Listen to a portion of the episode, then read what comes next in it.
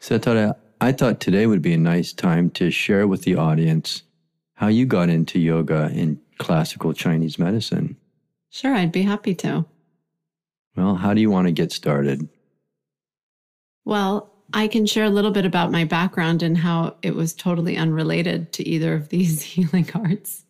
I think that might be relatable to people because, to be perfectly honest, I never saw myself as somebody who could really develop these skills because I tended to be a little bit anxious and I tended to be kind of a worrywart and, you know, somewhat frazzled. I did really well in college and in high school, but it took a lot of effort for me to focus. And the thing that kind of aligned me and that created the big shift for me immediately was my freshman year of college when my mom was really the one who steered me in the direction of yoga practice.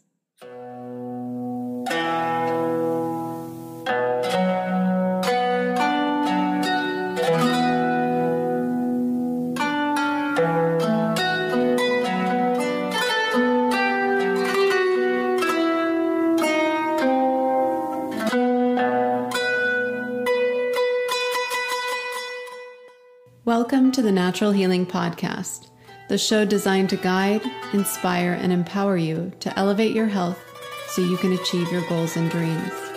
We are your hosts, Dr. Setareh Moafi and Salvador Cefalu, a husband and wife team of acupuncturists and owners of a Center for Natural Healing, an integrative wellness clinic based in the heart of Silicon Valley.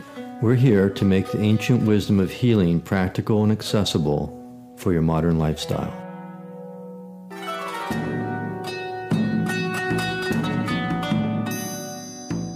Well, I know you were a double major at UC Berkeley, so I'm sure that was quite challenging and stress inducing.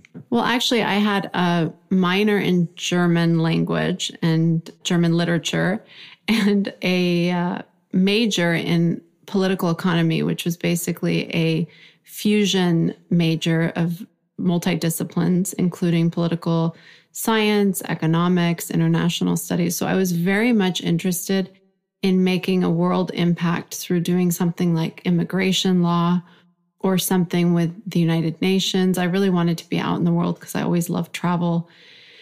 And because my family was really involved during my childhood in Iran with creating change or moving in the direction of change, which unfortunately got steered in the wrong way with the 1979 Iranian Revolution.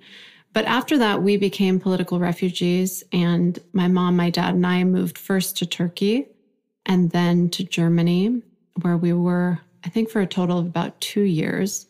My sister was born at the end of that time, and then we immigrated finally to the United States.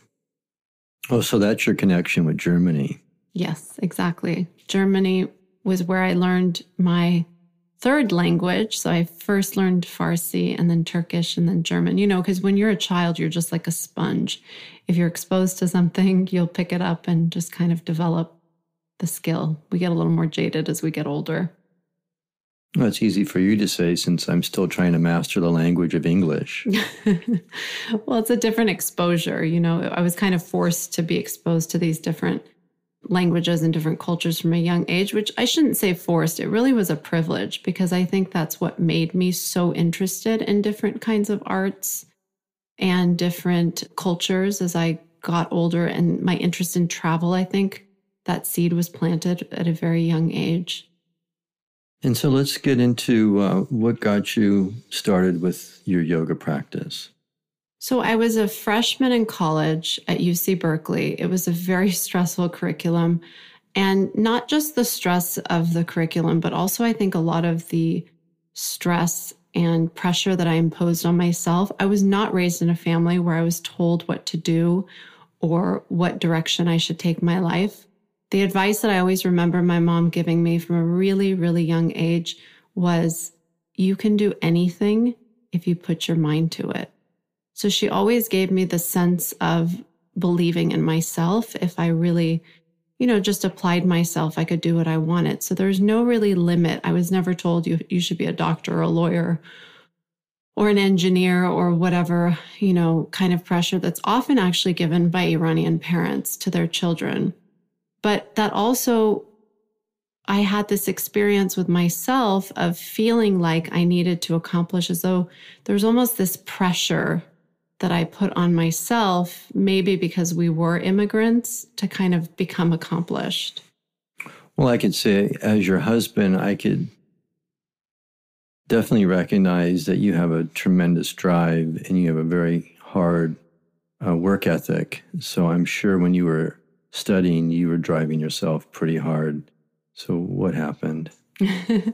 well, I started becoming more like that in high school. I think in elementary and junior high, I was very just didn't really want to focus on school, didn't have an interest in school. And then something happened in high school where that started to shift. And then obviously going into an environment like UC Berkeley, where there, it is just a higher pressure environment, I started putting more of that pressure onto myself. And it started to create a lot of anxiety I would experience palpitations. I would go through really difficult menstrual periods. And at that time, my mom started recommending that I do something, you know, to take care, better care of myself. And at that time, this was in the late 1990s, yoga had become a little bit more popular in the West. And she had heard a lot about it and read about it. And she said, Well, why don't you do something like yoga? And of course, being the 19 year old or whatever, 18 year old little brat that I was, I was like, you don't know what you're talking about. I could never do yoga. That was my response because, you know, I can't even relax my mind. How am I going to? And I'm the most inflexible person ever. I couldn't touch my toes, I couldn't stretch at all. It well, just, perhaps at that time. right. It just seemed like the most outlandish, random suggestion. I always respected what my mom said, but this one just didn't relate to me at all or didn't resonate. So then, what finally got you started? Well, my roommate suggested that we take a yoga class that was being offered through a DeCal program. So, DeCal classes were classes that were created by students who would bring in outside teachers to teach classes on campus. So, I decided to do it. I was like, well, this is kind of interesting. My mom was just talking about yoga. And I don't know if I thought of it as a sign at the time, but I just kind of you know, spontaneously decided to take the class with her. And the class met for two late afternoons every week and was taught by, I'll never forget, the woman who taught it was this incredibly beautiful Native American, kind of older woman. And she just had this presence about her that was really lovely, that was very inspiring. And she was all about just getting rested. So she would actually start the practice with us in Shavasana and corpse pose, where we were just laying on our mats as though to go into a restful state. Yeah, she clearly knew that this was a group of tired students that she was working with. I think so. And so she would put us in this state. And for the first full two weeks of the class, I never came out of that position. I literally spent the entire hour and 15 or hour and 30 minute class in Shavasana asleep because I didn't know how to relax. And then where did it go? So it really changed me. It took a few weeks for me to start to really get rested enough to be able to go through the postures that she was teaching.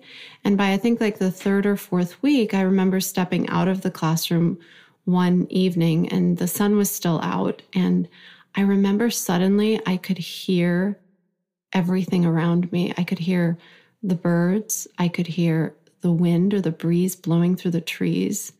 I could hear stillness.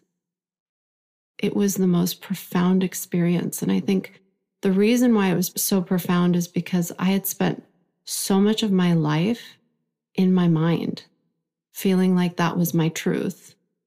And I think that's the really the moment that I began to wake up. It's really interesting because your change of awareness occurred just from really just settling down your body and your mind. Exactly. It was really, really profound. And that experience changed my whole life experience. It changed how I operated. I became obsessed with yoga. I started practicing even after that class was over. I got a yoga video and I started practicing at home every afternoon after classes. I started cultivating and starting to research different types of yoga and how to practice more deeply. And what really happened that was kind of interesting or ironic is that the more I practiced and the less effort I put into everything, the better I performed. So I started performing in a lot of my classes at the top of my class. I think because I was just so much more relaxed. Because when you're more relaxed, you're much more present. Yeah, and clear. Clearly. Exactly. All right, really interesting. And then you became a yoga teacher. You want to go into that a little bit? Well, I was going to go to law school. Like I said, I really wanted to go to into immigration law. And then after I finished college, I worked in a law firm for about a year and just decided that that wasn't the path for me. Kind of the last straw was seeing one of the associates, I think she was like six or seven months pregnant, staying at the office till like one in the morning to work. And I just couldn't imagine that that lifestyle for me. And so I'd already really developed this passion in yoga and created a network and I was teaching at studios throughout the peninsula in Palo Alto and Mountain View, Los Altos, that whole area. And so I decided that I wanted to open a yoga studio. And so I left the law firm opened Yoga of Los Altos. Shortly thereafter, I had a falling out with my business partner. And I think it was divine intervention because letting go of the studio and having to kind of grieve that dream or the loss of that dream propelled me into a new adventure, a new path where my acupuncturist at the time recommended that I explore Chinese medicine and studying traditional Chinese medicine. Yeah, and what I found really interesting about your undergraduate or your master's uh, degree training was that at the same time before you completed that, you started taking uh, PhD level classes with our now current master, Dr. Jeffrey Yuen. Yeah. That's how we met. That is right. That's exactly how we met. Well, I think once you start to cultivate deeper awareness, and Salvador, you're very familiar with this, with like listening to guidance, is when I finally enrolled in TCM school, even though to be perfectly honest, I didn't love it. I knew nothing about Chinese medicine. It just felt random to me at first until I started to really go deeper into the theory of the medicine. And then it really started to wake something up in me. I continued to teach yoga, but I started to develop this understanding of Chinese medicine that I wanted to go deeper into, but that wasn't really available in the graduate studies. And so I remember a group of students one day during lunchtime at the Santa Cruz campus of Five Branches University standing and talking, and they mentioned the name Jeffrey Yuen. And to be perfectly honest, I heard that name and something happened. I went home that evening. I researched his name on the internet. I saw that there was a PhD program that he was the head of. I enrolled, I applied in that to that PhD program thinking that I'd have to wait till after I was done with my master's. But because master's programs in this medicine have become so much more developed over the years, the requirements are also, you know, you're kind of grandfathered in at a, at a younger stage in the program in your master's. So after completing a certain number of units, then you can begin your PhD. I flew myself down to Los Angeles and spent four days at UCLA taking a class with Jeffrey Yuen, feeling as though I was standing in front of a fire hydrant trying to take a sip of water. It was so overwhelming and so much information that I knew nothing about. And the th- shift for me came when he started talking about Taoism and cultivation, self cultivation. And that was during one of the days of the classes where he taught us a series of meditations on one of the four great masters, Liu Wansu. I believe you were in that class, weren't you? Yes, I was. Yeah, we didn't know each other at that time, I don't think. Mm-hmm.